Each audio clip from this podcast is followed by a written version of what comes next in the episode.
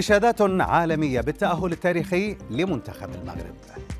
بكاء رونالدو جورجينا تفتح النار على مدرب البرتغال.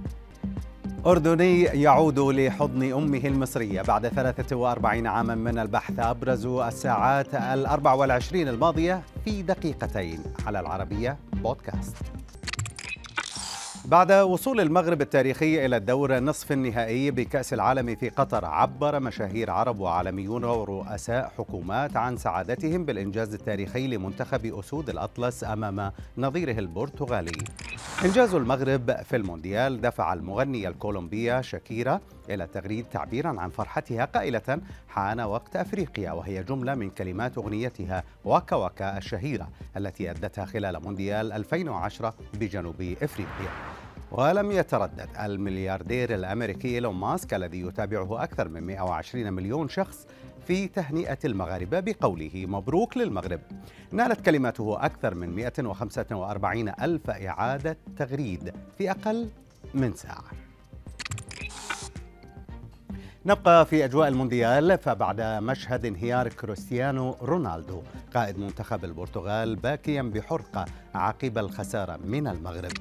هاجمت صديقته جورجينا رودريغيز مدرب الفريق فرناندو سانتوس مؤكدة أن قراراته سيئة لعدم اشراكه رونالدو منذ بداية المباراة ووضعه على مقاعد البدلاء حتى الشوط الثاني. بدوره علق المدرب على قراره هذا مؤكدا عدم ندمه لجلوس رونالدو كبديل. مشيرا إلى أن هذه الاستراتيجية نجحت في مباراتهم ضد سويسرا. ومن المونديال إلى قصة أغرب من الخيال. شغلت منصات التواصل. إذ اجتمع أخيرا شمل شاب أردني بأمه المصرية بعد فراق دام 43 عاما. القصة بدأت عندما فقدت السيدة المصرية التي تزوجت من أردني وعاشت معه في عمان. فقدت ابنها الرضيع في عام 1979 بعد أن أوهمها زوجها أنه توفي نظرا لخلافات بينهما وصلت إلى الطلاق خشية أخذها للابن ومغادرة البلاد. وبعد مرور السنوات نجح الابن في الوصول إلى والدته بعدما نشر صورة قديمة لها على صفحة أطفال مفقودين عبر فيسبوك مرفقة بتدوين كتب فيها ابنك عايش وبيدور عليك ليتدخل مصريون وأردنيون وينجحون بالفعل في إيصال الابن إلى أمه بعد 43 عاماً. وإلى أخبار العائلة المالكة البريطانية حيث أحدث وثائقي هاري وميغان ضجة واسعة بعد إذاعة الحلقات الثلاث الأولى منه والتي تسببت في موجة انتقادات كبيرة لهما.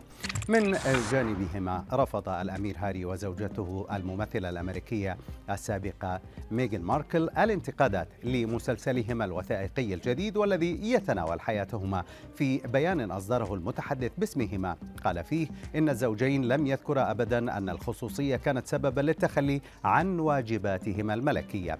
وكان الزوجين قد كشف سلسلة من الأمور من بينها مضايقات المصورين وتطفل الصحافة وأول تهديد بالقتل تلقته ميغان إضافة إلى معاناة النساء التي يتزوجن من أفراد العائلة المالكة. وفي خبرنا الأخير تستعد منصة تويتر لزيادة أسعار الاشتراك بخدمتها المدفوعة. تويتر بلو على تطبيق أجهزة أبل وهو ما يعني تحميل المستخدم تكلفة الحصة التي تقتطعها أبل من المدفوعات.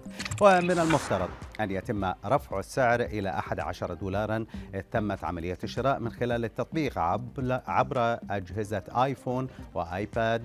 في حين سيتم تخفيض السعر إلى 8 دولارات إذا ما تم الاشتراك بها عبر موقع الويب.